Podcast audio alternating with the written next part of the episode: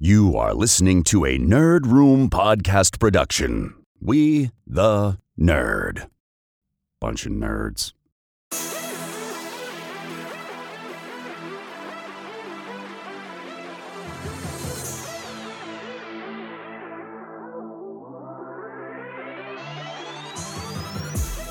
Hey everyone, and welcome to Nerd. We talk all things Star Wars, Marvel, DC, and beyond. This episode number 365, we're discussing Indiana Jones and the Dial of Destiny, and also the whole franchise. I'm your host, Tim. And I'm Ian. And Ian, my friend, we're talking about Indiana Jones today. We're gonna take a big step back, talk about our experiences with this, how nostalgic really plays a role in this fifth movie for us, this franchise ending movie potentially in the Dial of Destiny.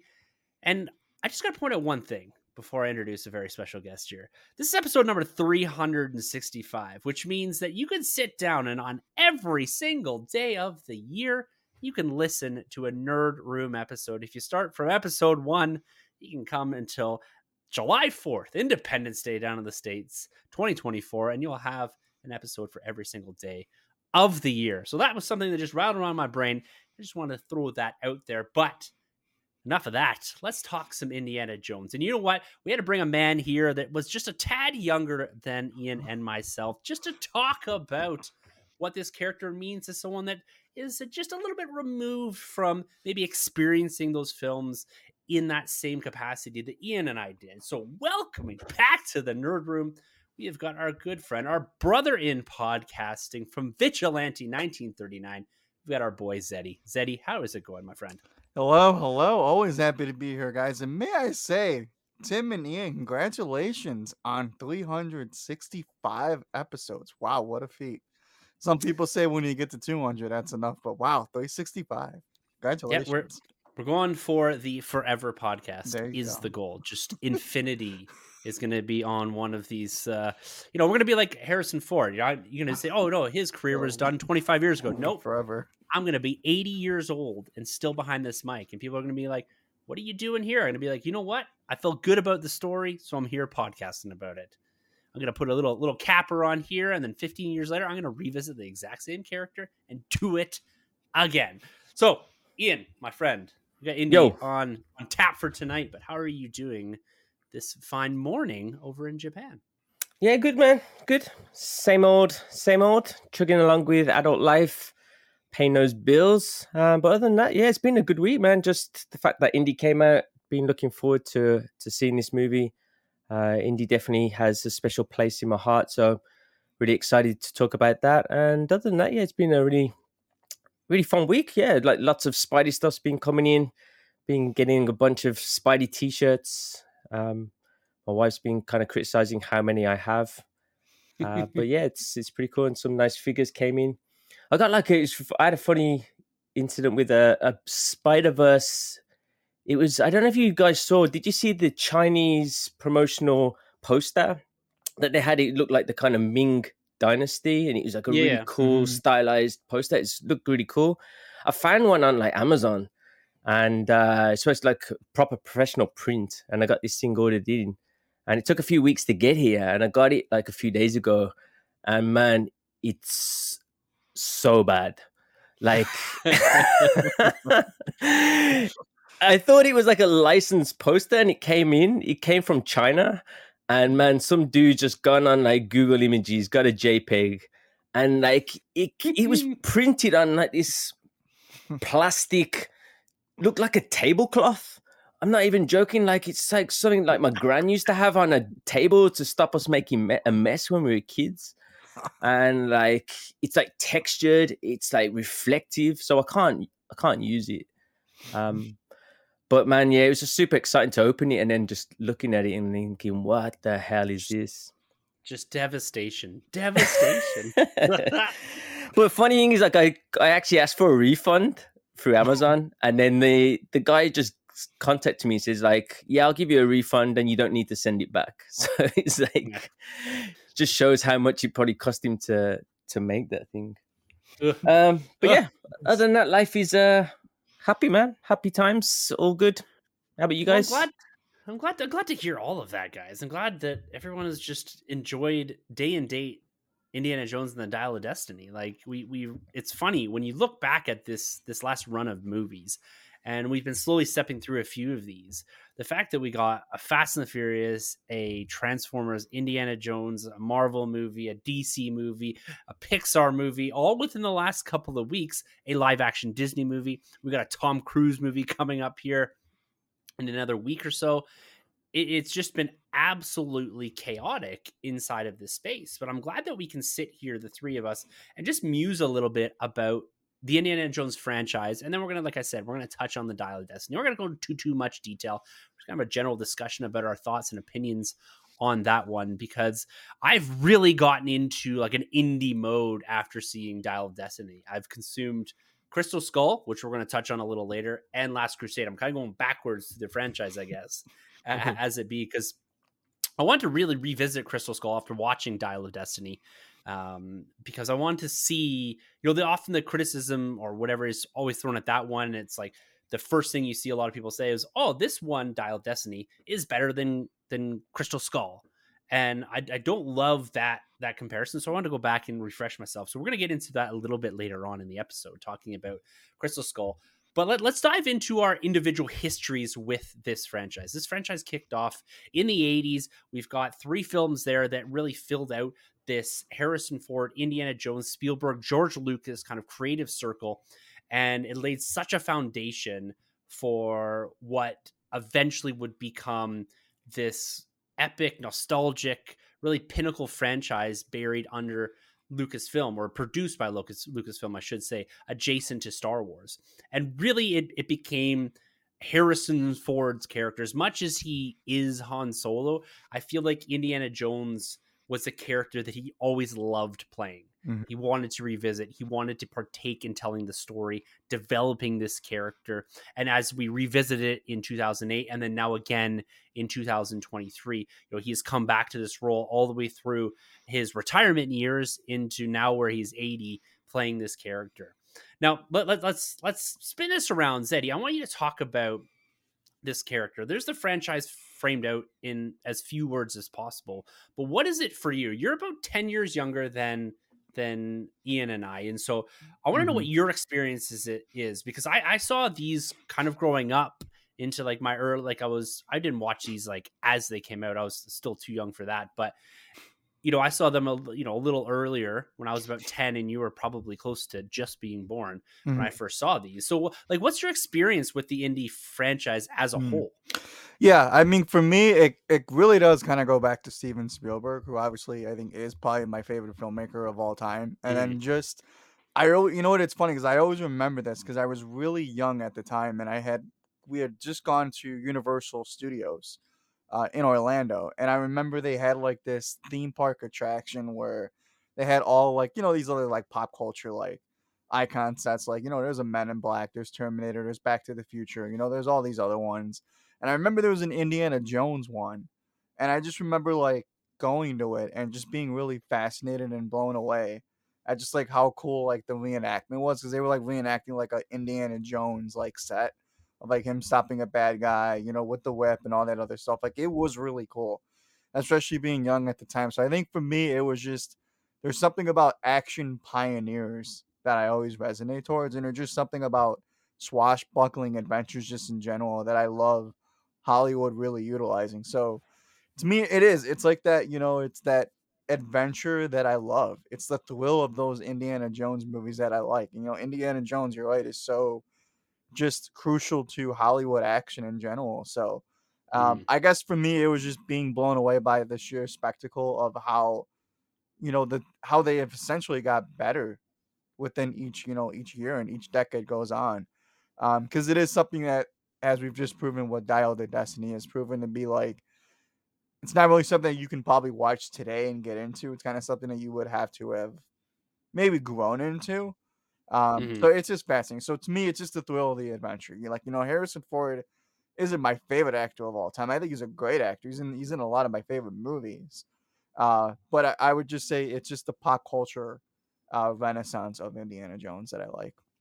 Yeah, yeah, it really resonates with a lot of people, especially if you have seen those live action Disney where he's running away from the boulder and you get Mhm. immersed in some of that environment because of its present at the parks as well, in and around the US parks specifically. I don't know if it's in as much as in the uh, the Asian ones in that. Mhm. But yeah, th- there's something about Indiana Jones, this icon inside of film.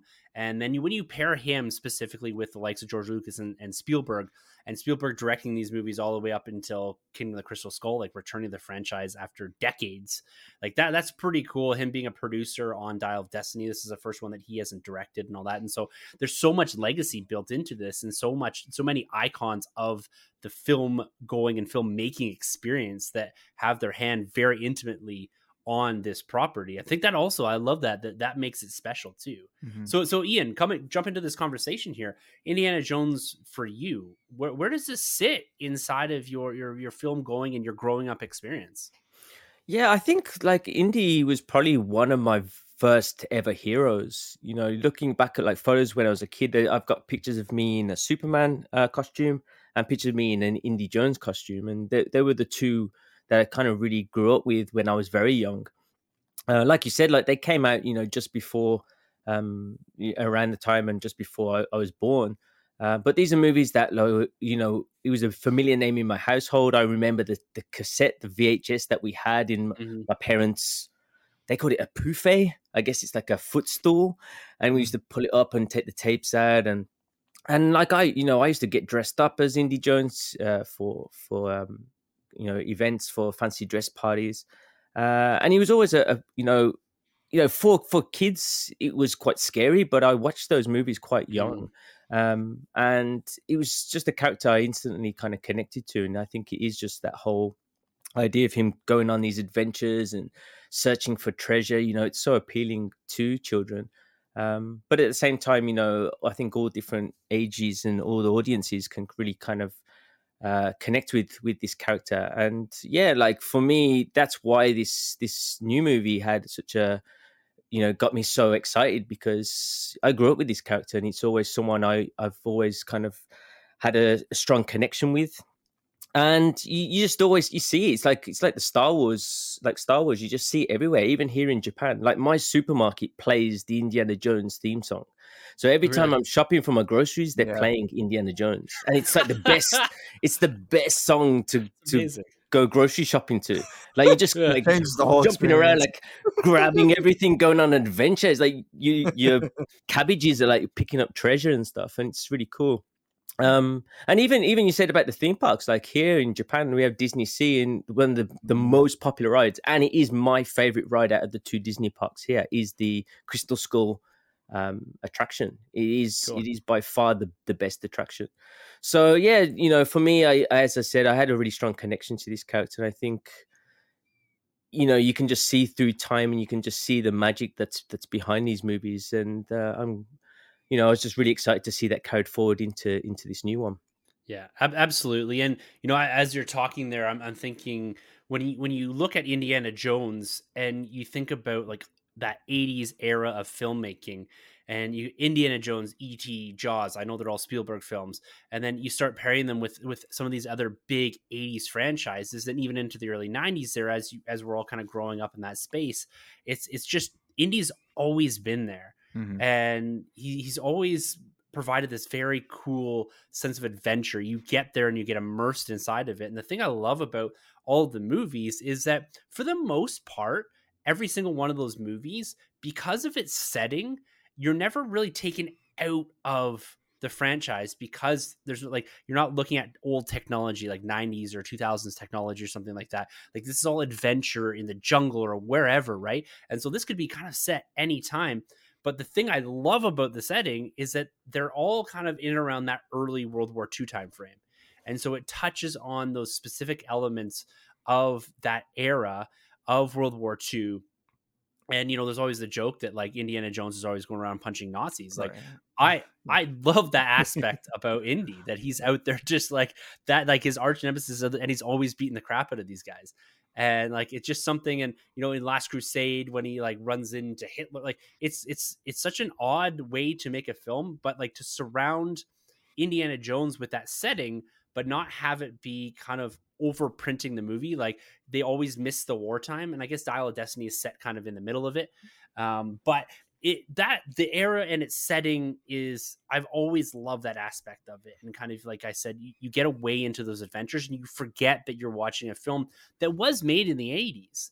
Like you, you're just transported immediately to this could be happening right now in the Amazon this could be Indiana Jones. And I, love those aspects. And it's the mystery of it, right? You remember in that era of Dan Brown and all those mystery novels that kind of took off. Like Indiana Jones did this aspects of that decades before the popularization of, of certain mystery elements in, in that kind of space with the, the Holy Grail and the Ark of the mm-hmm. Covenant and, and these type of things. Like it was very, very well done and constructed. And then, like you said, Ian, come on, guys, the theme of this, oh, yeah. like John Williams of course, like the man when it comes to scores and themes.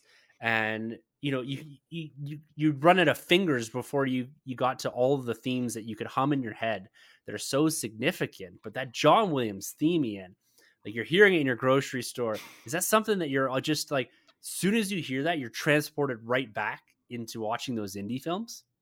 Well, yeah, exactly, and I think that's that's it. Like it's it's just that such an iconic song. And the funny thing is, like my kids, like I was walking home the other day and I started to hum it. I picked up my my youngest from school. She's six years old, and she starts to hum it, and she she knows the whole the whole theme mm, song. Mm, she's mm. never seen the movie. I'm like, it's just so weird, like how this this song is just so iconic, and you know how so many people kind of just totally drawn in as soon as they hear this this song. Uh, so yeah, for me again, it just it just takes you straight back to those early days of being a child and running around the garden with you know my whip, like swinging off trees and stuff, and and you know that's what you really want from these kind of these kind of movies. Yeah, yeah. and I always found, and Teddy, I, I want you to, to comment on this. I always found that Indiana Jones, you know, some people always took it as like this is meant to be quote unquote grounded, right? That term is thrown around like this is real.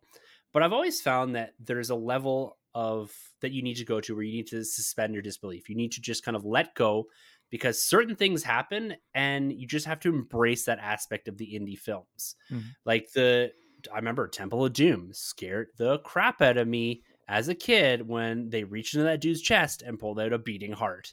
Like that like blew my brain apart when the Nazi's faces melted in Raiders of the Lost Ark freaked me out. Like these movies, although framed up around potentially a four quadrants audience, there's elements of these stories like that are, are layered and then there's some just like horrific things like eating monkey brains and like there's some pretty wild stuff inside of this but that i think speaks to the level of of immersion that you just have to kind of let go and experience indiana jones you can't expect it to be like a Mission Impossible or something that where it's like maybe one step removed from reality. This is several steps removed from reality at times. And if you don't embrace that and you're looking for that grounded aspect of it, I could see why people might get or might not view these movies in the same light that maybe we do. Mm. Yeah, I mean, like he, he's you know he's a character where you know he, even though he looks like he you know he works at a museum. I mean, I think that's the that's the beauty of it, right? Where it's um, you kind of just do have to go into the movies just suspending your disbelief, and there's something just kind of magical about, mm-hmm.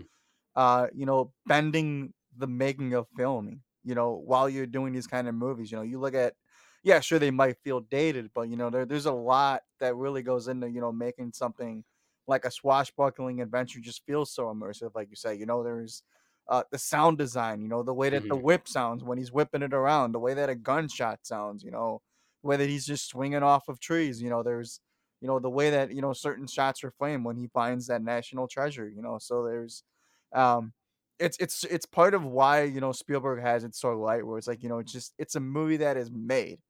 You know, mm-hmm. like you can't can't make this movie on a green screen. You can try, but it it's a movie that immerses you into like that world, and I think that's why it's so special. Yeah, yeah, fully agreed. Ian, talk, talk to me a little bit about that, like that level of immersion you have to go into to fully embrace and enjoy this franchise. I think as a whole, like across all five films. Yeah, I think like you know, uh, Zeddy definitely hit the the nail on the head there. And I think you know, I I actually noticed that with the Dial of Destiny, just going in there and some of the stuff, especially like near the end of the movie and how the Mhm. dial works and stuff. Like I, there was a point where I was starting to question how this style is working and what it's doing, and some of the the plot points that we'll probably touch on a little later. Uh, and then you know, very quickly, I kind of realized you know this is an indie movie and it was the same when I kind of did a rewatch. You know, I went back and watched um, all, all of the movies before watching this one, and there were scenes even in the OG, the best ones in Lost, Yeah. you know, Lost Ark, and I'm watching. I'm like, oh, like I don't know if people would accept that these days. Like, you know, there are certain parts that I felt like they were. There's, there's even I noticed, you know, mistakes, like very clear errors uh, whether it's through editing or they just didn't notice these things. And they're things that I never noticed before. But like, man, it just never once took me out of the movie. And I think it is just that suspension of of uh, disbelief.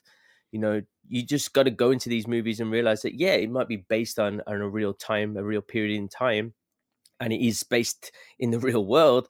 But at the same time, there is a a fantastical element to it Yeah. and Yeah. you know you got to enjoy it for for what it is and i think you do see that through these movies there is something quite magical about them and i don't know if it is the spielberg touch or what it is but there's just something very special about these movies that brings you into you know a universe that seems feels familiar but at the same time you know you can kind of let go and and and let it and enjoy it you know so that's that's what i really love about indie movies Yeah, that that's definitely it. You both nail on the head with that one. Is that it, they set up a framework in the first film, Mhm. and they never, I don't think, really go outside of that. Like that, like you said, the fantastical piece and elements of this.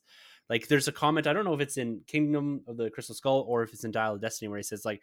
I've seen a lot of things, some things that I wouldn't believe, but Yeah. and it, I I think it's a nice reference to like all of these little MacGuffins that he's chased around through the last whatever it is four decades he's been playing this character. So uh, it, it kind of like you said, it's it, you're inside of a real a real world, but there's also these elements that you kind of just kind of have to embrace t- to get the the the whole experience of of indie.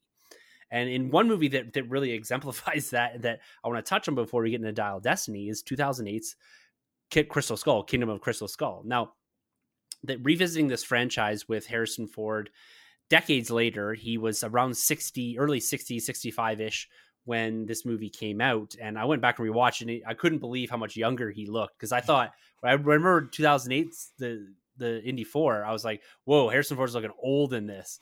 And then you watch him in of Destiny, you're like, oh, that is what like a true like grumpy old man looks like. And uh but he does well in Dial of Destiny. But this this movie is often kind of sh- sh- scooted off to the side and like you know a lot of people quite oh why did you revisit the franchise to produce something like this? Honestly i rewatched this thing yesterday and i threw this up on twitter. I said okay i know this movie gets like i guess i don't know if it's hate's the right word or it gets a lot of criticism maybe is the best com- when you compare it to all the rest but if you can't use the word ants monkeys or that weird alien scene at the end like I, I- don't know where you exactly criticize some of this because for me, like setting it in 1957 against the backdrop of the Cold War with the Russians as the bad guys, using elements of like Roswell and alien landings, and it, to me, like I love that setting, and that's a setting that that, you know Ron Howard and Spielberg and George Lucas have all kind of worked in before that era.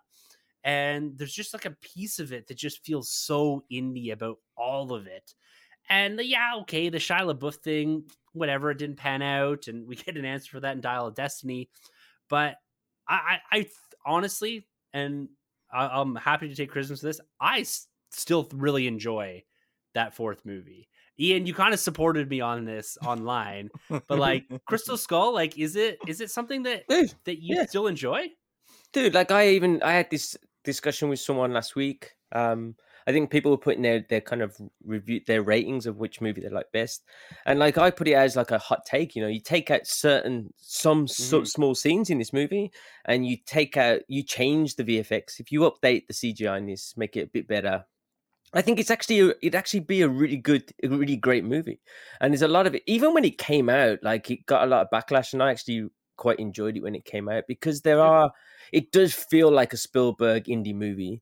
Yes, Uh, exactly. It It's in does. that framework we just discussed. Like, Yeah, it's I think I actually, box. I actually do feel like it feels a lot more. It does have a bit more of the Spielberg magic than Dial Destiny does. Just in the way that, like, I do feel like you can tell it's a Spielberg movie, and you can tell it's made by the same person. And and and he did a lot of things that actually Dial Destiny does again already, like the introduction of of Marion and and things like that. Mhm. So you know, I actually really enjoy the movie. I don't actually mind the ant scene, to be honest. Um, you know, if you just take Shia LaBeouf out, you know, from swinging with the Swinging the monkeys and then the monkeys attacking, like I don't know who came up with that idea and how anyone thought that was okay, but like take that out and then update the the aliens. I think it's uh, actually a really fun movie, and I think as well it was set in a time where like the the first movies were, you know, people were talking about the mystery of these artifacts such as the Holy Mhm. Grail and the Lost Ark, and you know, it it showed it was kind of like a time capsule of the time when that came out. You know, everybody back then loved things like the X Files, and people loved the Roswell mysteries, and you saw all these kind of like uh, these documentaries about these shows, and everyone was chasing UFOs, and it was just in that era where even me, when it came out, you know, I used I was fascinated by that stuff. So I was really like, I really like that they included that in. It might seem a bit crazy, but it's Indiana Jones, man. Like everything, Exactly. every every single you know artifact that is chased has been pretty crazy, pretty nuts, like completely far fetched, and that's the whole idea of of these indie movies. Um, so yeah, like like Crystal Skull, and again, as I said, it's like my favorite ride um, at at Disney, the Disney park here. It's it's actually I actually really enjoy that movie, and I think there's a lot of stuff that it does do really well, if not better than Dial of Destiny. I'm not gonna say it is a better movie than that one. Um, you know, I do. I'd have to rewatch Dial of Destiny again um because I enjoy them all. But yeah, as I, I'm totally with you on that one. I do think it's a much better movie that, than what people say. And I think you know people need to give that movie a lot more credit. If you give it a rewatch, ignore some of the iffy stuff, and Mhm. it's not that much of it. It's actually a really good So movie. a hand handful of little things. Like I said, there's a couple words in there, and and just to your point about like aliens and stuff like that. Like you go back to Spielberg, E.T., Close Yeah. Encounters of the Third Kind. Like like Close Encounters is like one of my favorite movies of all time, and like that like that's like the epitome of that alien sort of hype in the 80s and all that like that came out next to star wars and it got buried by star wars but like it's such a good movie and spielberg acting in that that era it's, it's to me is just like spot on zeddy and i mm. want to i want to preface this with one thing if you don't don't feel that you you need to agree with us here if you don't like crystal skull yeah, I like, think man, to be honest, like everybody I I spoke wanna to on hear it. Twitter, everybody was against my opinion. So I yeah, I, I don't expect you to to feel the same way. No, no. I mean, like, look, if I if I'm like ranking it like out of the five indie movies that we have, like for me it is five, but it's like Mhm. it is like five like in my indie ranking. But to be quite honest, like the movie's fine. Like to be Mm. quite honest, like I've never really been one to like been like, God, this movie's a disgrace to cinema. Indiana Jones should never be done again. Like I was never like in that level of like, you know, like I'm never that intense. Like if I don't like a movie, I just don't like it. Like I'm never like, God, I never want to see Harrison Ford in anything again. I never want to see the hat. on everybody erase ever it from existence I don't want to ever see that clip again, right? Like I'm not like that. Like I don't want to hear that theme song ever again. So to me, it's just it's probably it's known for being the one that probably makes people feel like it's the less indie out of indie, which is I guess fair to an extent because it's the one that kind of bends the genre more more so than the others, right? It is 2008. That's kind of like when things in franchise were kind of changing a little bit, right? Where it's at the time people probably thought Dial of Destiny should have been in 2008 instead of now, which which is funny. So I guess in a way it's like you know did they make Dial of Destiny too late? I don't know. I guess we're gonna talk about that. But no, I mean, you know, Crystal Skull's fine. I mean, like, is it like the greatest movie ever made? No, but I mean, like, it's. I never, I never considered it like this disgrace to like action cinema or to Indiana Jones in general. I was never really at that point. It's just not my favorite Indiana Jones movie. That's all. Uh, no, and that that's completely fair. But I want to put a question out when you said it bends the genre the most. What is more likely, a 150 year old crusading warrior that has been hanging out beside the chalice of Christ, or or aliens. What is more likely of the two of those things? Like honestly, I think aliens is more likely than a surviving. I don't even. I could whatever. Like was one Tim, of the three. you have blood- chosen wisely. it's, it's, it's mo- aliens are more likely than a guy surviving from the Crusades guarding the chalice of Christ. And the thing is, what did they expect them to like? Of course, they're gonna make an indie movie about pyramids, and of Mhm. course, it's gonna be have aliens in it, man. Like that was that was the thing back then. You had Stargate and all that stuff. Like, I mean, it made sense and it was the late fifties, like that was like Roswell and like Cold War and like aliens and all this crazy stuff. Like, yeah. and I thought it was a, it was a cool pivot to say, okay, the Russians are the bad guys in this one. It made sense, the Cold War and all that. We're kind of back in that now, and so so it's it, it, it's like to me it just the era works because they basically went however many years after right? Like after like it was like 19 what was it 38 i think last crusade was sent, set in and they Mhm. just went however long it was since the last movie we're gonna go all the way and age everyone like equivalently and we ended up in 1957 so yeah like that that's my question. Remember my question guys what's more likely? A crusader that's lived for however many hundreds of years or aliens that's that's the only thing if you want to talk about likelihood and inside of indiana jones. But we do have to make another leap in believability when we get to indiana jones 5 the dial of destiny coming out 2023 this past week and we all saw this movie. Harrison ford is 80 years old now in this role and honestly guys he was phenomenal. I love this guy in this role. Like 80 years and all like i'm cool with him like coming back here. You know, he, i saw an interview with him today where he said like i really wanted to kind of explore this character again. I want to be kind of like the grumpy old man the guy that's lost his way the fish at a sea. You know we we went from him fighting nazis in the 30s to him fighting russians in the late 50s to now the space race rock and roll music like all this stuff and like where do, where does indiana jones as an 80 year old man fit in this world and that was like how harrison ford framed up why he wanted to revisit this character inside of dial of destiny and it it you know there's a lot of stunt work in this like did you see the cool like face mask they made harrison ford Yeah, I face saw that, mask yeah. and, yeah. and that replacement technology stuff, yeah. yeah, yeah. And that replacement technology they used, like they're very cool to to kind of bring this whole movie, kind of give you the full spectrum of indie, right? Right from the 40s all the way up to uh, almost 1970 here. So, Dial of Destiny, Zeddy, talk to me about your we like we like to do this here. You've heard this before, where it's kind of that immediate uncorking. Talk to me about you're exiting the theater. You know, you Mhm. had this hype. We've had these ebb and flow of all these movies coming at us. We're ending off June with Indiana Jones and the Dial of Destiny, a character that you have some love for, some nostalgic for, but we're also revisiting this character at a time when, like I said, like we have an 80 year old Indiana Jones here. Like Mhm. it, it's it's a big leap from that you know that man that we saw in in our early days watching these movies. So like walking out of the theater, brother. What, Mhm. What's your immediate thoughts?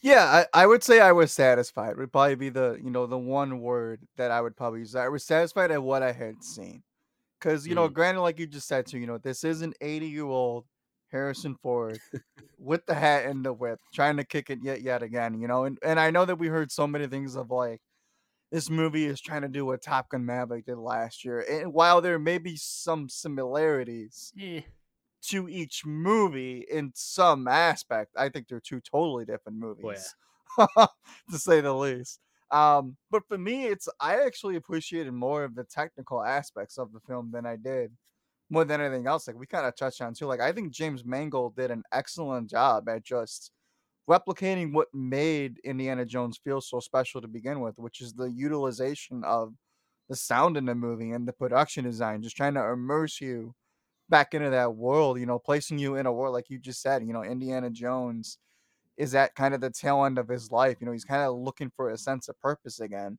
And mhm. while he didn't get brought back into this, you know, on his own accord, kind of just got thrown back into it. You know, you can tell that he that's what sometimes you're missing in life.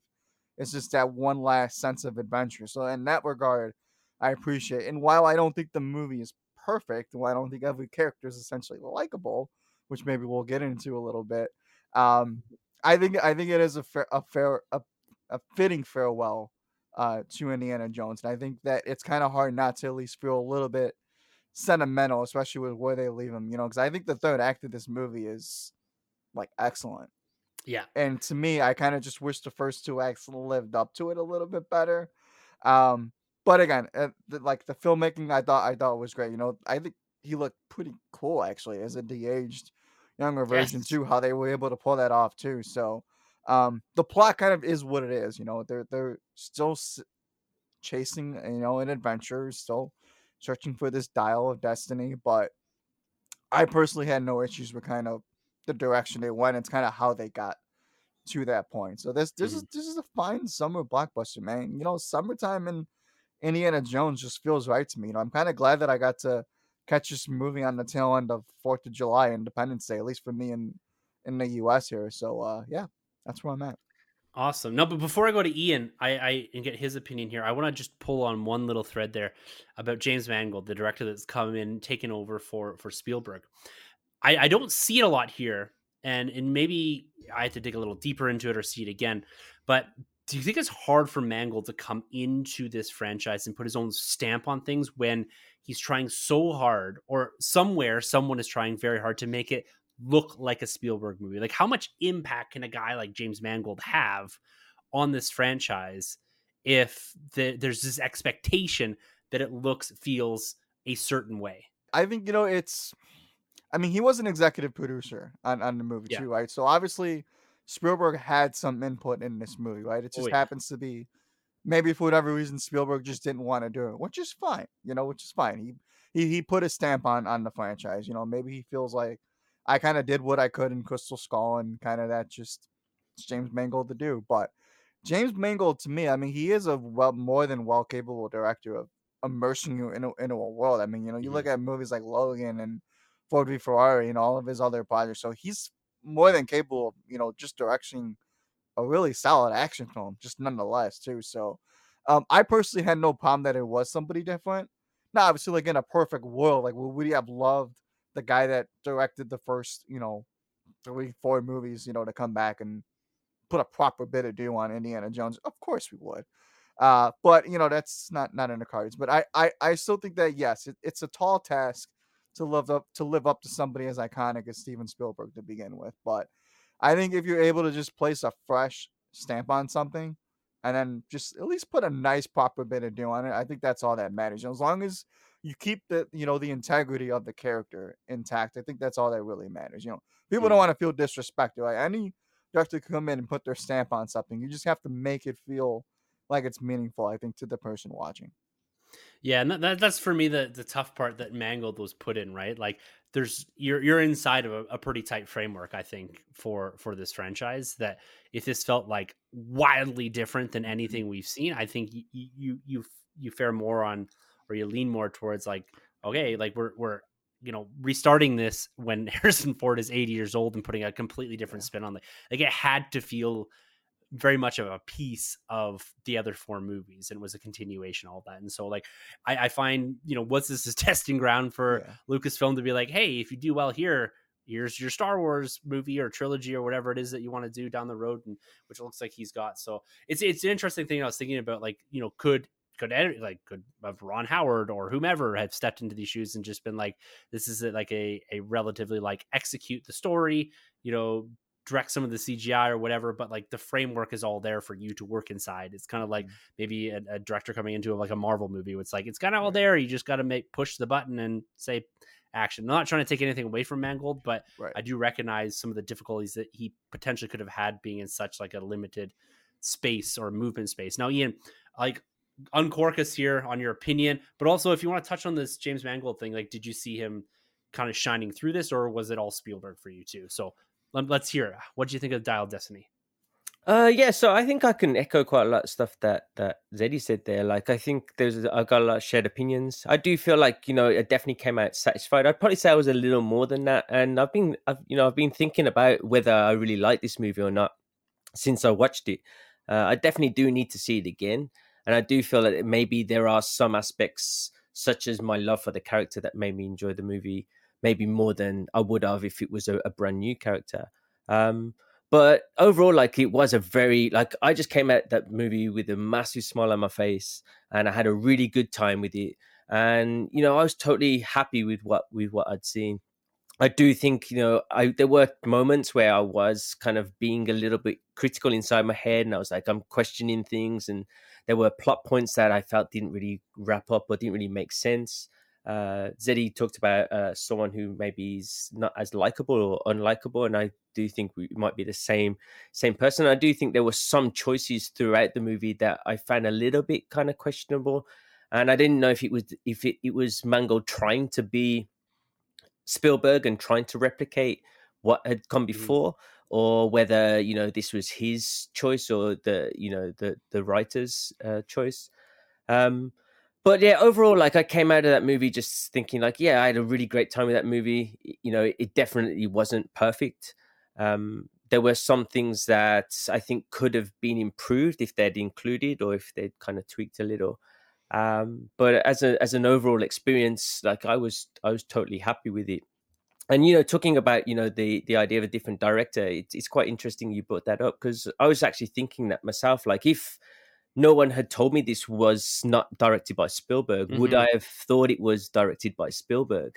One hundred percent. And it does very much feel like it is, but I don't know. I can't ever put my finger on it with Spielberg movies. There's just something extra. There's something there. There's some little piece of magic mm-hmm. that I felt was missing slightly through this movie.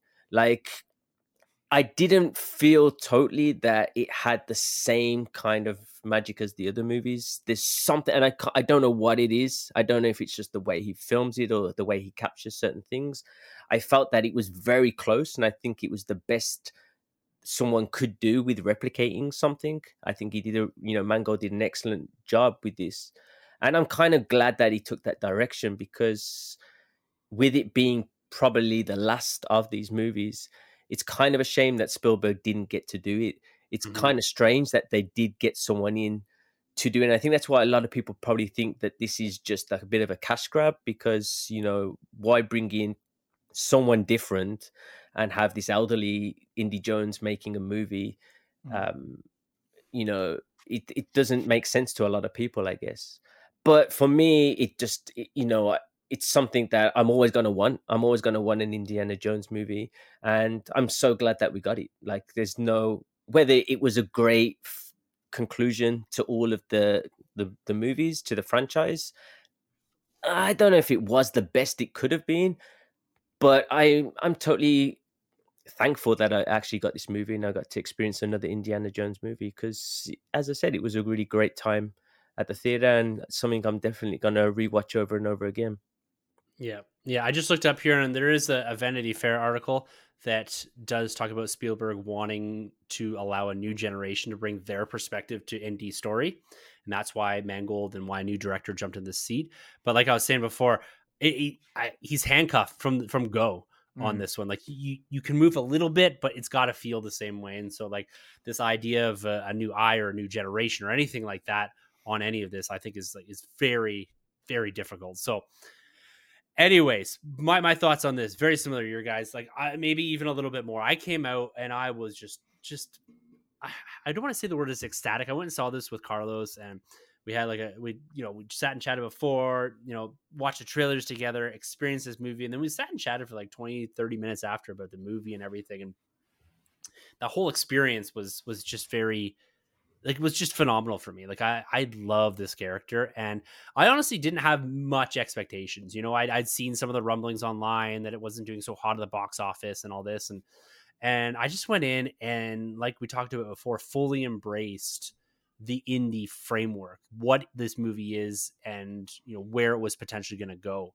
and I I just loved it. Like I it got me so amped up for indie that like I came home and started watching the movies backwards again. Like I I just felt so great about this movie, how it kind of capped off the franchise. And to be honest with you, this is like the movie that left us like at the end, like I three, four, and now five all have like endings for Indiana Jones, right? Mhm. Like Chris, like he drank from the chalice. Is he gonna live forever or not? Who knows? You know, he he goes to the Crystal Skull. Like, oh, okay, maybe he's handing it off to his son. I don't know, but nope, kind of faked us out there. And then this one, like this one, I was like, oh, a couple times I was like, oh shoot, they're gonna. This is how they're gonna end him. Like he's either gonna die or he's gonna stay. You know what I mean? Like so, like I found that they played a little bit more with the ending and being less like they always try to be somewhat ambiguous with it and this was i think a bit more pointed to a degree.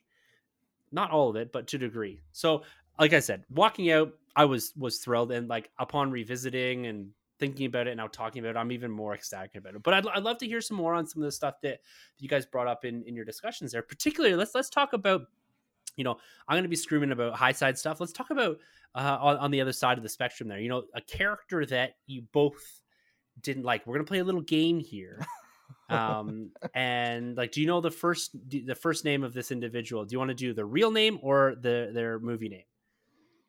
I'll I do the don't even know real what the name, movie of, name of the. Yeah. What's the I'll do- I'll do- the I'll- I'll do okay we'll do do the I wonder, the, the I wonder if we got the same person. I'm a little worried now because I know this person's actually quite liked, and there's a few Okay, people who could be. okay Yeah. so i'm gonna i'm gonna count down from three and you're both gonna say it and we're gonna see if it's the same person all right just do a little You're game first, here, first all right? name, real name. First name, real name. first first name real name okay zeddy and ian i'm gonna i'm gonna see i'm gonna see if they're if they're kind of mind melding here three two one Phoebe Waller-Bridge. Phoebe. Oh yeah, yeah I see the first name. Okay. okay I gave That's more. right. I was That's Phoebe where I- Waller-Bridge. That's Okay. where I, interesting. Eh, yeah. That's where I thought you guys were both gonna go, and I'd love to hear why because I don't know much about Phoebe Waller Bridge. Like I know like she played the droid in Solo. Outside of that, I don't have really any experience with her. I actually really enjoyed this character, her and Teddy, like her and, and Short Round, if you will, and Mhm. and their relationship. And I she played like uh I, I see where like the dislike could come, but I think it's on purpose. But Zeddy, talk to me about Phoebe Waller Bridge's character inside of this and why maybe she potentially leans towards more unlikable for you, or at least Mhm. a point in the movie that you you had yourself being like, eh, like, do we really need this? That's kind of what I'm the vibe I'm feeling off you. Yeah, I, I mean, like first things first. I mean, like, I have nothing against her as an actor. No, it's I- the I- character, yeah, not it's, her. It's It's it's the the character. character. Yeah. Yeah. So let me slight disclaimer there. Um, her character in the movie to me, while I guess the intent is for her to be unlikable, I think she's unlikable for too much of the movie. Like, there's Okay, kind of this, okay, you know, yeah. ambiguity of where it's like, you know, she at at a certain point to me it felt like she's just taking advantage of an old man for too long of the movie um whereas it kind of feels like they were setting up well is she gonna be the new indiana jones or she's are they setting up for her to take over? Uh but then you kind of really never really get that sense in the end. So i guess for me i was looking for more of i guess to bring it back to wrestling terms i was looking for more of a a better face turn i guess for me in a sense too. I love you it. know, you know, like to, to me, she's too much of like a bad guy for early on, and it's like, yeah, she has some nice sentimental moments with Indy, you know, on the boat when he's kind of explaining like what he would do if he had the dial, you know, how he would go back and try to convince his son from not enlisting in the army, you know, which was a very nice yeah. uh, warm moment. I, I think I was looking for more of that, right? Like, there's more like I think they could have established with like the relationship with her dad and Indy. You know, like you know, there's more of like she kind of just hates Indy for a reason. I kind of would have liked to see more threads kind of explore there. So it's not like it's fine to think she was an unlikable character. She was another foil for Indy, and there's some even saying Mhm. like she kind of replicates how Indy was like in his early stages of his career too, which which I get to, which which I understand. Uh, but Mhm. I think at this point, because he is an older Indy, I would have preferred more of a like a Batman and a Robin kind of type Mhm. uh, situation between them. So that's just me though. All right, Yeah. Ian, I I want you to talk to this too because you, you guys kind of aligned there. But like as as Zeddy's talking through it, I'm thinking to myself, well, I like this juxtaposition against an older Indiana Jones, where it's like, you know, is he looking in the mirror a little bit at at what he was, and you know, I don't think he was ever on that side of the law like indiana jones always was you know fighting for the good would refuse to take money would you know what i mean like you see that in last crusade with him as a kid where he's trying to steal the the cross back because it belongs in a museum and all this stuff. And she kind of takes the other opinion, like, no, I'm going to sell this. I'm going to make the money and go. But then you see these like little moments in there. And so I I found it was you know you have like two good guys quote unquote, but one is kind of the antithesis to what Indy was at that age where you know very similar to like the guy that gave him his hat and all that in last crusade where it's like no this is about the money this is about me chasing this and you know my goal is is to be rich or what have you but then on the other side of things i'm gonna do this because like in like with indy too they keep they'll pull people from his past like oh this guy from your past and the god you know what i mean so they they're always trying to pair him with someone younger mm. especially mm. in these last two movies but ian what is it about phoebe waller-bridge's character that kind of rubs you the wrong way a little no, like I, I, I think I'm actually on exactly the same page as as Zeddy, and I think we kind of have the it's this kind of same issues that we kind of had, especially in the early, the first part of the movie until she kind of makes that turn. Um, I really love uh, Phoebe Waller-Bridge. Like she's in a show called Fleabag, and it's such a great TV show. I was really excited to see her in this, and I think at the start, like I can totally understand what you're saying, Tim, and I do think that's what they were mm-hmm. trying to do. They were trying to make her very much like an indie. You go back and watch Indiana Jones, uh, the OG trilogy, and you know he was quite. He, sometimes he was quite direct, and he was quite not mean, but he was kind of cheeky, rude to people, or mm-hmm. you know he was he could be a little bit mischievous, and I think that's what they were trying to do with her. It was more for me like the second part half of the movie. Once she makes a turn, I actually really liked her character. It was just mm-hmm. that kind of initial stage up to that point, and I think the turn was quite abrupt, and it kind of came out of nowhere, based on the the, the character choice, the, the things that she did earlier on in the movie, kind of rubbed me up the wrong way a little. You know, she leaves. She goes to see Indy, but then she traps him in the room with these guys with guns who have just shot everybody. Mm-hmm. So she just she just like leaves him to die. She she honestly thinks he's going to be killed and she mm. just traps him in this room. And I thought that's like Indy would never do that. Like he wouldn't go that far. You know, that's someone he's not related to, but very close with. It's his goddaughter, and she's he's his, her godfather, and she just like left him to get shot and killed by these people. And then her own motivation is just so she can sell, you know, these these artifacts.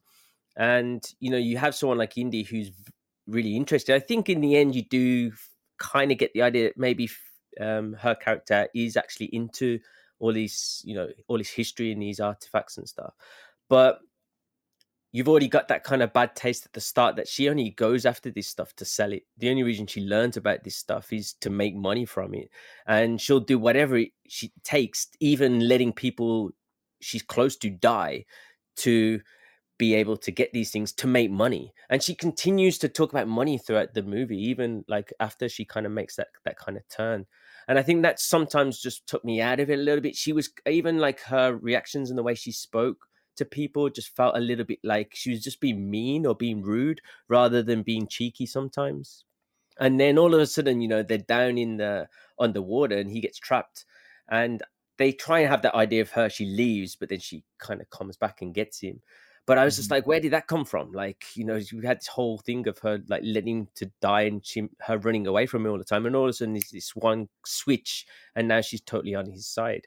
And I think they they they eased into it uh, to a degree, but it wasn't it wasn't earned enough to be, you know, a big character change. Her realizing, you know, she wants to be someone else or she wants to be a better person um, and that was that was the only reason. And as I said, like I didn't, it didn't really make me dislike the character or the movie. I think even with the second watch, knowing how she turns out, I probably enjoy it more and enjoy her character more.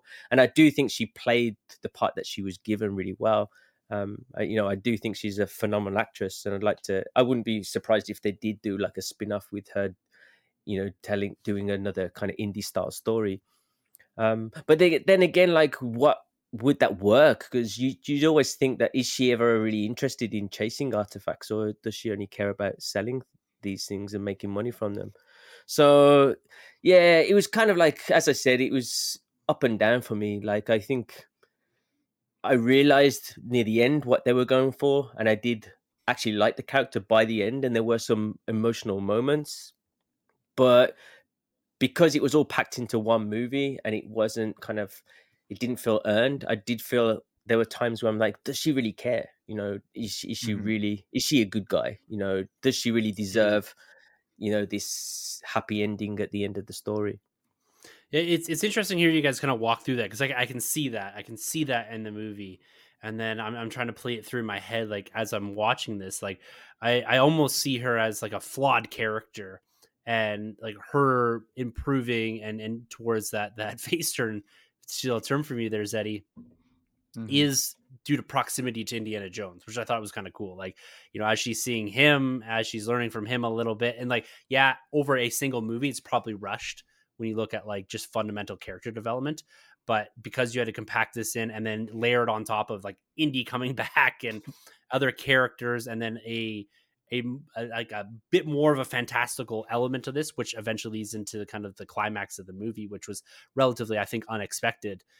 There, there's a lot to pack in there and so like that that face turn happens quick i think just due to pacing of the movie. Like you just don't have time to to to pull this out maybe in the the degree that you'd want to. Like you, Mhm. you maybe want to do this over two movies or take a piece out of this to allow her to kind of develop that or maybe see a little bit more of you know her resenting indy for leaving her father in in those moments like i think they play to that a little bit that there's some resentment there that she Mhm. kind of holds that interaction and blames him a little bit but maybe a little bit more of that might have helped Mhm. this this turn or her true resentment towards the idea of archaeology for education or for pre- pre- preservation of history it's all about the money and like there's some of that built into there but yeah it, it's it's definitely a little bit more rushed than than maybe you want but i think at the end like you guys said especially into the third act you kind of get it and you she gets to the place where she needs to be to finish the movie i Mhm. think um in an and it might be as well for me. I, I think partly for me as well. It was it's something that I didn't really maybe expect in an indie movie. Like I look back at other other movies, they they're quite straightforward in their story. There's not really that kind of deeper side and that character development and Mm. seeing characters change. You know, he, he usually has a sidekick, and he just goes on an adventure with with this sidekick, and it's it's pretty pretty straight laced. But I think with this one, like you know, they did try to add that kind of element of somebody learning from indie and Yeah. coming and it's supposed to be you know him training like like a, a daughter to become the new kind of Indy Jones maybe in, a- in a possible future what they were probably trying to do with with Shia LaBeouf Well, and I, I think that that that might be a great segue into the next point. I just want to briefly talk about Harrison Ford before we kind of get into the MacGuffin and the climax of this whole movie. Um, now, Harrison Ford, like we said, revisiting this at 80 years old, he comes at this and does not hide that aspect of it. Although they do do that wonderful opening scene Mhm. of of him back in mid World War II. That that I just I that indie opening scenes do not miss. Like they are all phenomenal. And I think them using and leveraging that de-aging technology and allowing us to experience that indie one more time was was very, very cool.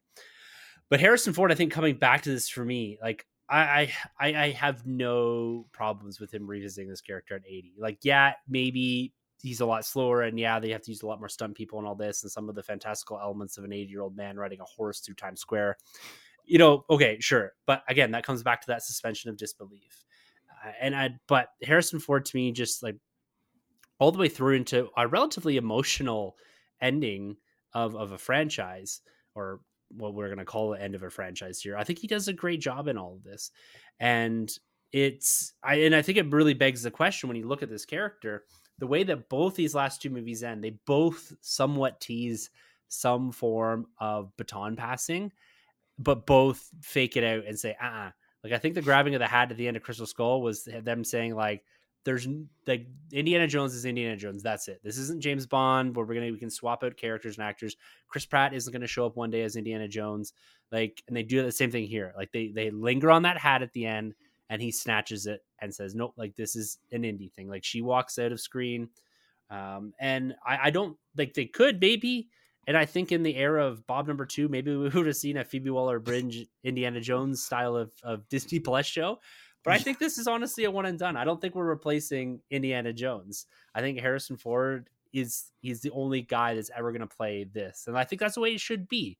So, like Ian, is is for you Ford? Did it work in this? And is uh, are you happy with the way that this kind of ends?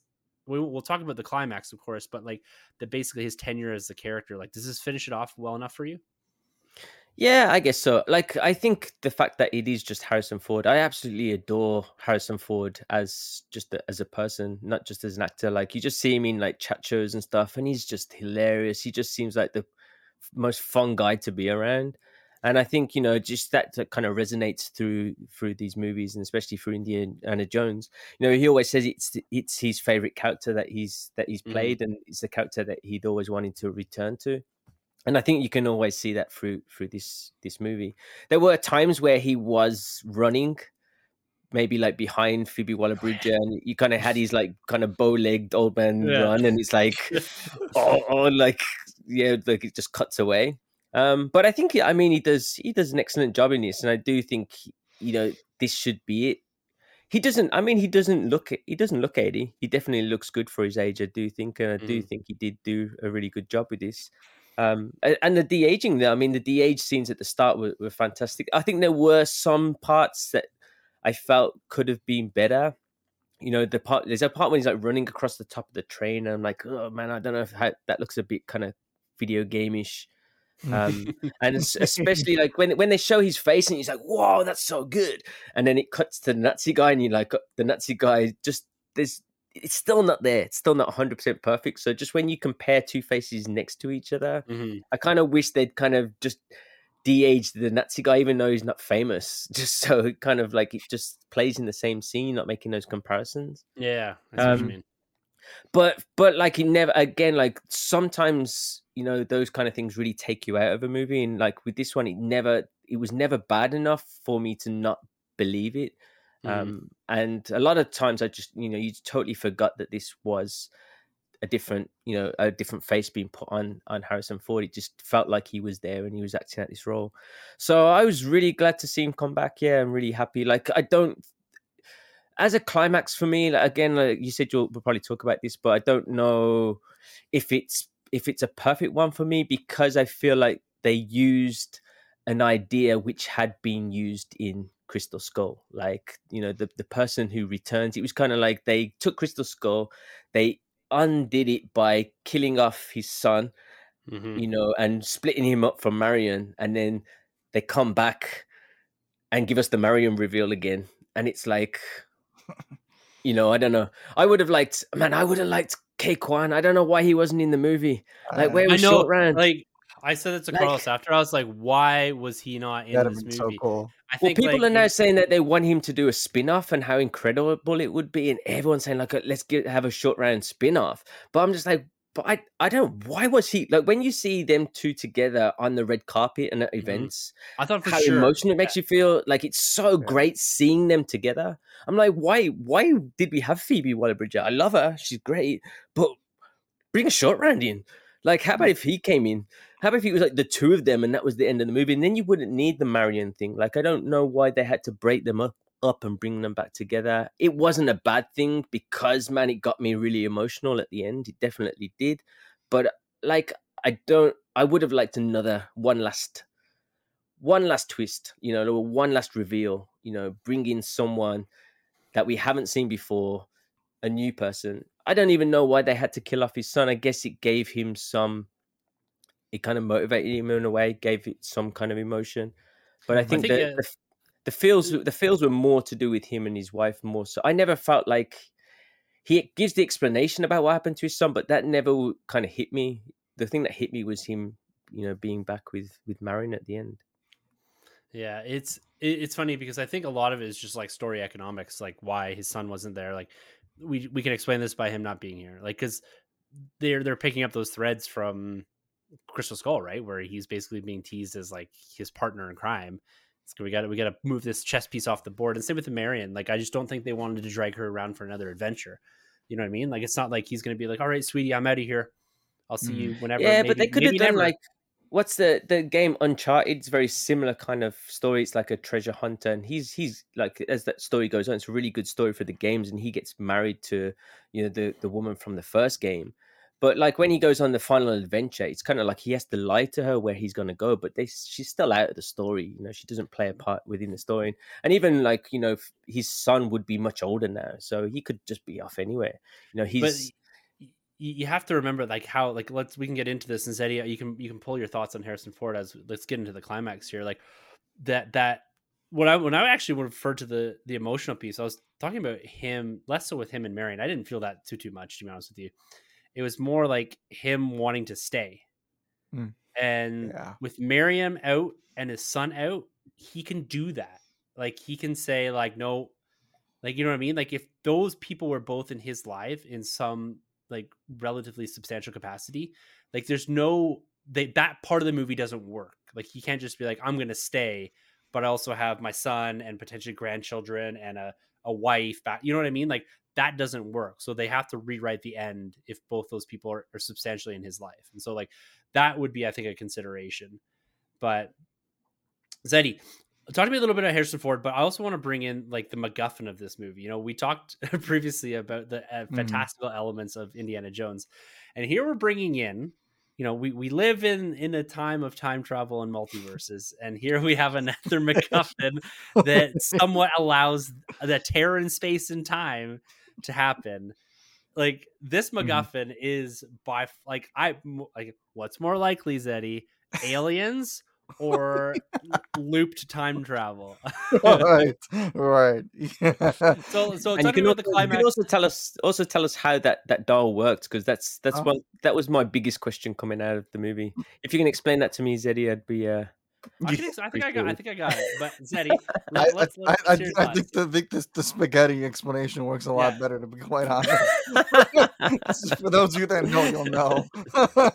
um, yeah, so for me, Mhm. Harrison Ford, it was like I said, it's cool to see him like act, especially in this stage of his. But that- that's what I like to me. Like for me, like the best parts of Top Gun Maverick were the more sentimental moments with Maverick.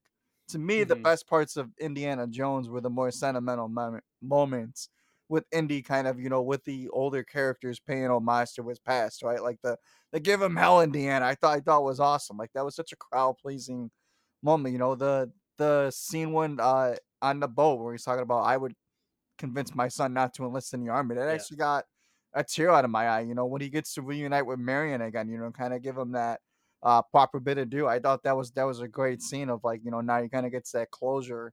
Uh, and kind of you as the audience member that that has always had that connection. I'm sure that's what they were going for, right? Is that he is gonna have his happily ever after, right? It kind of felt a little bit like Back to the Future almost to me, like how that third movie ends, where it's like everybody gets to kind of ride off in the sunset Yeah. after all. That's kind of like what it felt like uh, to me. You know, the, the MacGuffin of him to me uh, was kind of interesting because it's not like I had this issue with the idea of that there is a dial that can, uh, you know, go back and you know loop time or whatever. It was more so. I don't know if you guys felt the same way too, but it's they kind of did the idea where it's like the villain in the beginning is so unbeatable, and it's almost like they make it seem like the villain died because just the way that it's framed, it's almost like Mhm. how could he not?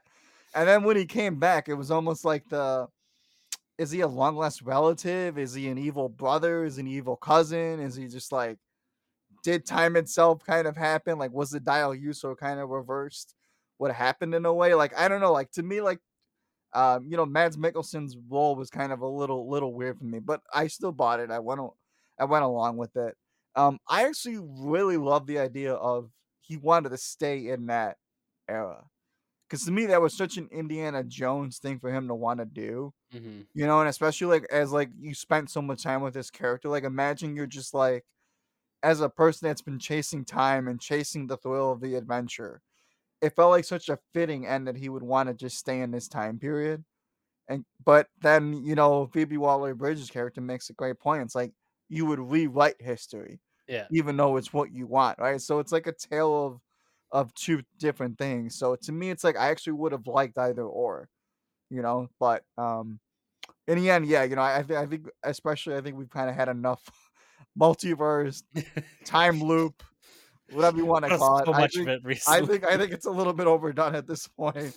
Uh, but I, I definitely think that they, they make the most of uh, what it is, and I do think that in the end it, it was used effectively. Mhm. But yeah, I, I think that that's the best way to put it. Like it was used effectively for what it was. Like Mhm. it it turned out to be, and Ian, this will be my my attempt to explain it. It turned out to be like a mechanism to get someone back to only that point in time. So like I understand. I understand. I do understand that, but like, because the thing is that the what I don't get is that you have this dial, but it apparently opens. It, it doesn't open. It it leads you to these kind of portals that take you to certain Yeah. times.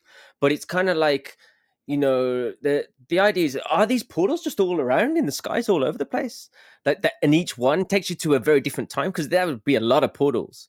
And then Yeah. like you know, even during the the war um where Archimedes is and stuff, like there's this big circle in the sky, with this big hole, and it's like, does nobody see that big ass hole that's like in the sky?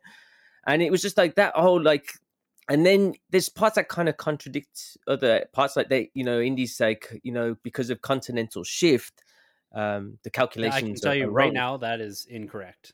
Like what he says there. Like you're talking like really? you're talking like centimeters. Like in 2000 years there's like almost no movement.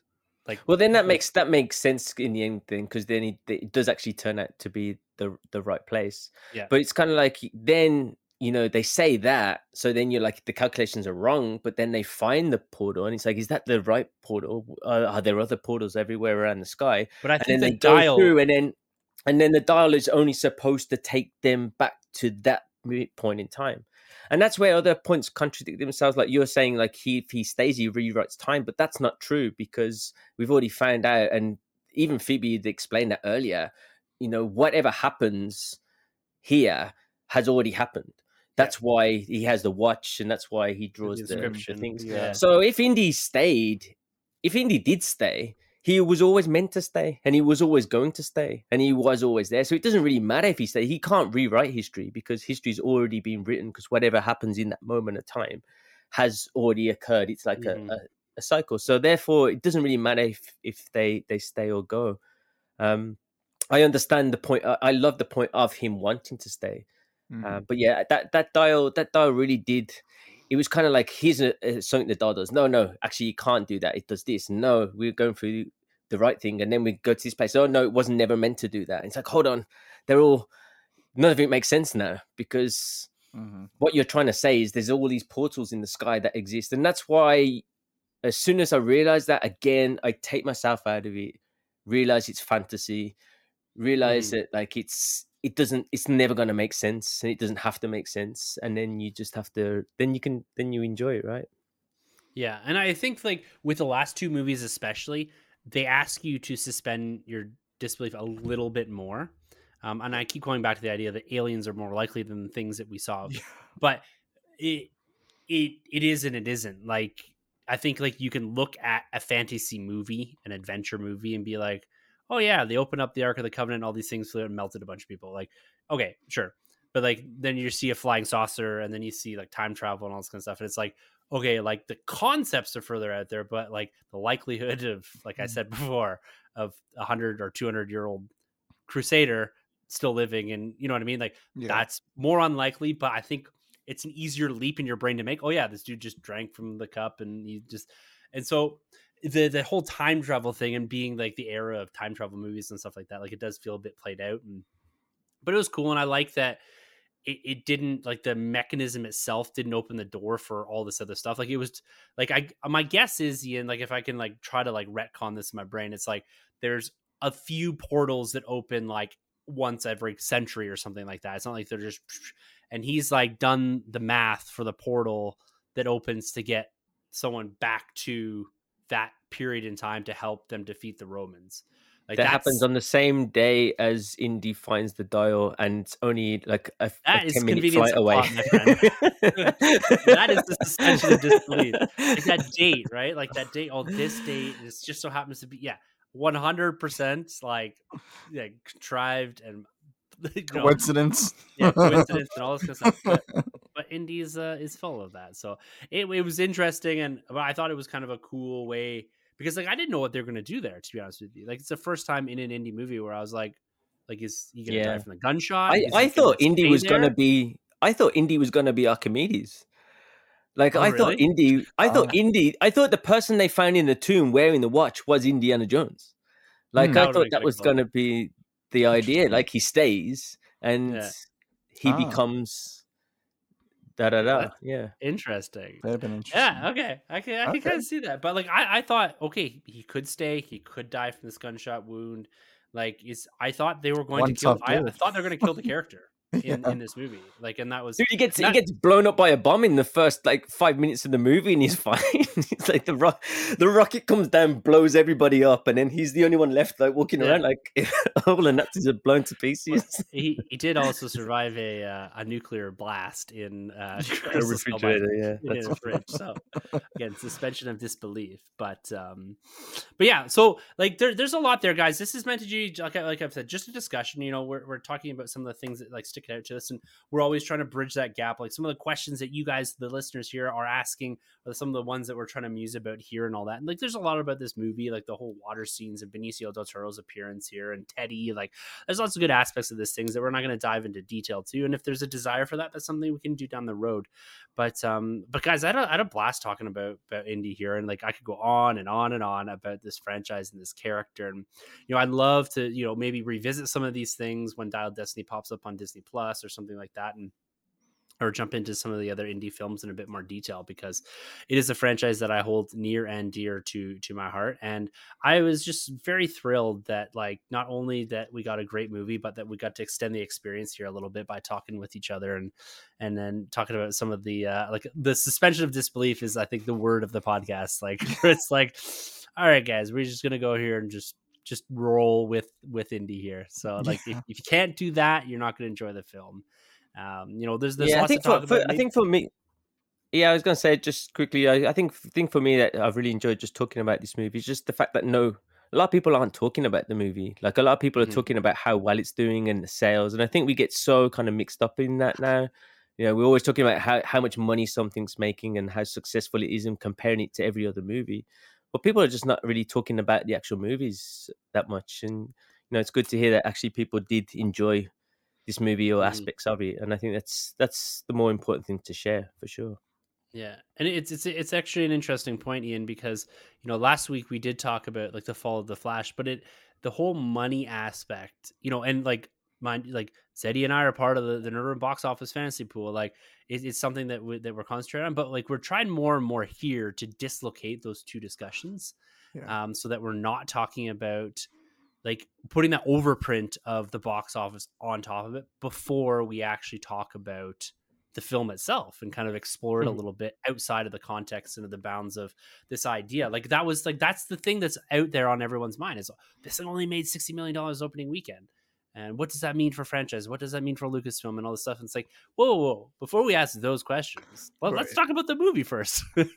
Yeah. And that's that stops people going to see the movie as well. It's so weird. 100%. You know, people Yeah. yeah, the people see how so oh, but other people didn't like it. I'm not gonna go and see this movie. And it's just that they think people didn't like it just because not that many people have seen it. And there's so many things, as we talked about last week, there's so many other aspects, so many things in play here that it's not necessarily the quality of the movie or the enjoyment of the movie. There's so many other things that are gonna bring down the success of a movie. And it's a shame, that's what I mean. Like it's good for people to actually talk about these things that they really did enjoy and the kind of happiness Mhm. that they can find in this media and then maybe more people will start watching the movies. Yeah. Yeah, just have some fun with it, guys. Like honestly, like it's like they're, they're like any of these movies, you can you can look at them with eh, with whatever sort of goggles you want, and you can pick a movie apart, or we can just talk about things that we're like, wait, what is that? Or you know, I had a fun with this, and like that's the stuff. Like I always try to picture these conversations happening. You know, you walk out of the theater like Carlos and I did, and we sat at a table and just like talk through stuff. Oh, this was cool. This was cool. How does that connect? What did that mean? Like that is the fun in all of this and that's like we're trying to bring more and more and use the word review less here and use the word discussion more like this is about putting things on the table the same questions that you guys are having out there that are listening and just kind of talking this through. So you know it's been been a riot. Zeddy you know we always love having you jump on for these Yeah. conversations and you know really appreciate you guys you or you jumping on here. Um so you know if there's any last words you got Mhm. to have at it and also pump vigilante and everything else that you're doing. Yeah, no, I, I guess I'll just echo everything you guys said. So, you know, I definitely think that, at least for me, I think this is a character that I personally would not like to see redone, nor would I like Mm. to see anybody other than Harrison Ford with that hat and that whip. You know, I think this is something like Back to the Future, where I think you kind of just Yes. gotta let it, let it just sit in history and you know and let other generations you know discover it as, as they may you know and end of the day too like like you know your discussion last week you know on the flash you know yes we would always like we like to see the things that we love make money and be successful and you know and yes movies are by default just cash grab entertainment by by studios that's what hollywood is but i like to think of it like you know they're movies first and then they're Mhm. cash grab second Yeah. so i think you know that's how we should kind of go about it so It's an Um, art than a business. Exactly. You know, you gotta you gotta separate the art from the you know that that's it, it'll make things more enjoyable Yes. for you, I would say too, you know. So uh Mhm. that's kind of what I would employ too, you know, because I did I did see some kids in my Indiana Jones screening too, which was nice. I I always like to Mhm. see uh younger generation kind of popping into movies that, you know, I may question whether or not this is either kid friendly or if kids who could even want to see this. So that's always cool like that too. I kind of do appreciate that. Um, as far as where you guys can find me, of course, thank you two gentlemen as always for allowing me to talk some Indiana Jones with you. Um, I'm on Twitter at Nick Zennick, and yes, I do have a show that I co-host uh, at Vigilante 1939. It is a DC, Marvel, Star Wars, pop culture related podcast. Uh, we drop shows weekly, sometimes bi-weekly, and that show is available anywhere you find your podcast at. Just search the show and you will find us. Thank you guys. Yeah. Yeah, definitely. Like Vigilante Boys, you guys, we always have a blast with you guys, and you know, we we cover. Is it's funny because sometimes we cover similar topics, but a lot of times our podcasts are kind of like somewhat dislocated, and you Yeah. guys bring a different perspective, and you you definitely bring a much more um, intimate and all almost like very like extremely knowledgeable, especially on on current Try. movies, everything that's coming out, and all that stuff that you guys are able to bring Mhm. that context to. Where Ian and I rely a lot on our nostalgia. That's true. Actually, Ian sees a lot of movies. It's me that doesn't see many movies. still, don't worry. So, Ian, brother, you got any last words here before we sign off? No, no, it's just a really fun time talking and having a, a blast with you guys, man. Seeing seeing Zeddy here was a great surprise, and that's definitely going to be the highlight of my week. So thanks for joining us, Zeddy. Um, yeah, man, great time as always. Thanks, Tim. Always fun talking about, especially stuff that we, you know, we we loved as children. Something that's kind of has a special place in, in our hearts, and yeah, keep it keep it happy, keep it positive, and look forward to to the next nostalgia hit with the Teenage Turtles coming Oh, soon. Okay, like that is like which people are saying is phenomenal, which I'm Oh, so I don't. That's about. like the Yeah. surprise. Okay, was not was not taken in the box office fantasy. Don't rem- please don't remind me. It's the big please- miss. please the big miss. I think. Stop reminding me I took every other film but the ones that I should have taken. Enough of that. Enough of that.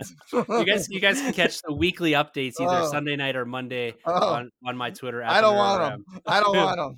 I'll see. I'll, I'll see you January first. Oh, it's gonna be a big one. We may. I was actually thinking about it. I was actually thinking about proposing a a, li- a mid year live stream to kind of reflect back on it. Maybe after Barbie, Oppenheimer, and Oh, um, no. what's the other one that comes out? What I can't remember if this. Oh, uh, Mission Oppenheimer, what's Yeah. that? What's that movie? I haven't heard of that over here. Oh, you won't hear about it in Japan. I can tell that much. But uh, all right, you can you can find everything we do at the nerdroom.net. If you want to have or be a part of these bigger conversations, you can always email us at the nerdroom at gmail.com. And we just like to thank you guys for coming and joining us on this a bit of a nostalgic trip into Indiana Jones. We've been having a blast revisiting some of these movies and bringing you know Carlos and Zeddy and all everyone just some a, a third opinion at the table here. So it's always always a blast to share and experience everything with you guys and with you, the listeners here. So we appreciate you guys coming back here every single Thursday to listen to the Nerd Room. So, guys, with all of that being said, for the Nerd Room, I'm Tim. I'm Ian. and I'm Zeddy. Thank you so much for entering the Nerd Room. This has been a Nerd Room podcast production. You can find our hosts Tim and Carlos on Twitter at the NerdRM and CDN Caped Crusade R. For more content from the Nerd Room, check out the nerdroom.net and the Nerd Room YouTube channel. Don't forget to subscribe to the Nerd Room on iTunes, Podbean, Spotify, wherever you plug in. Use the hashtag WeTheNerd to keep up with the latest from the Nerd Room.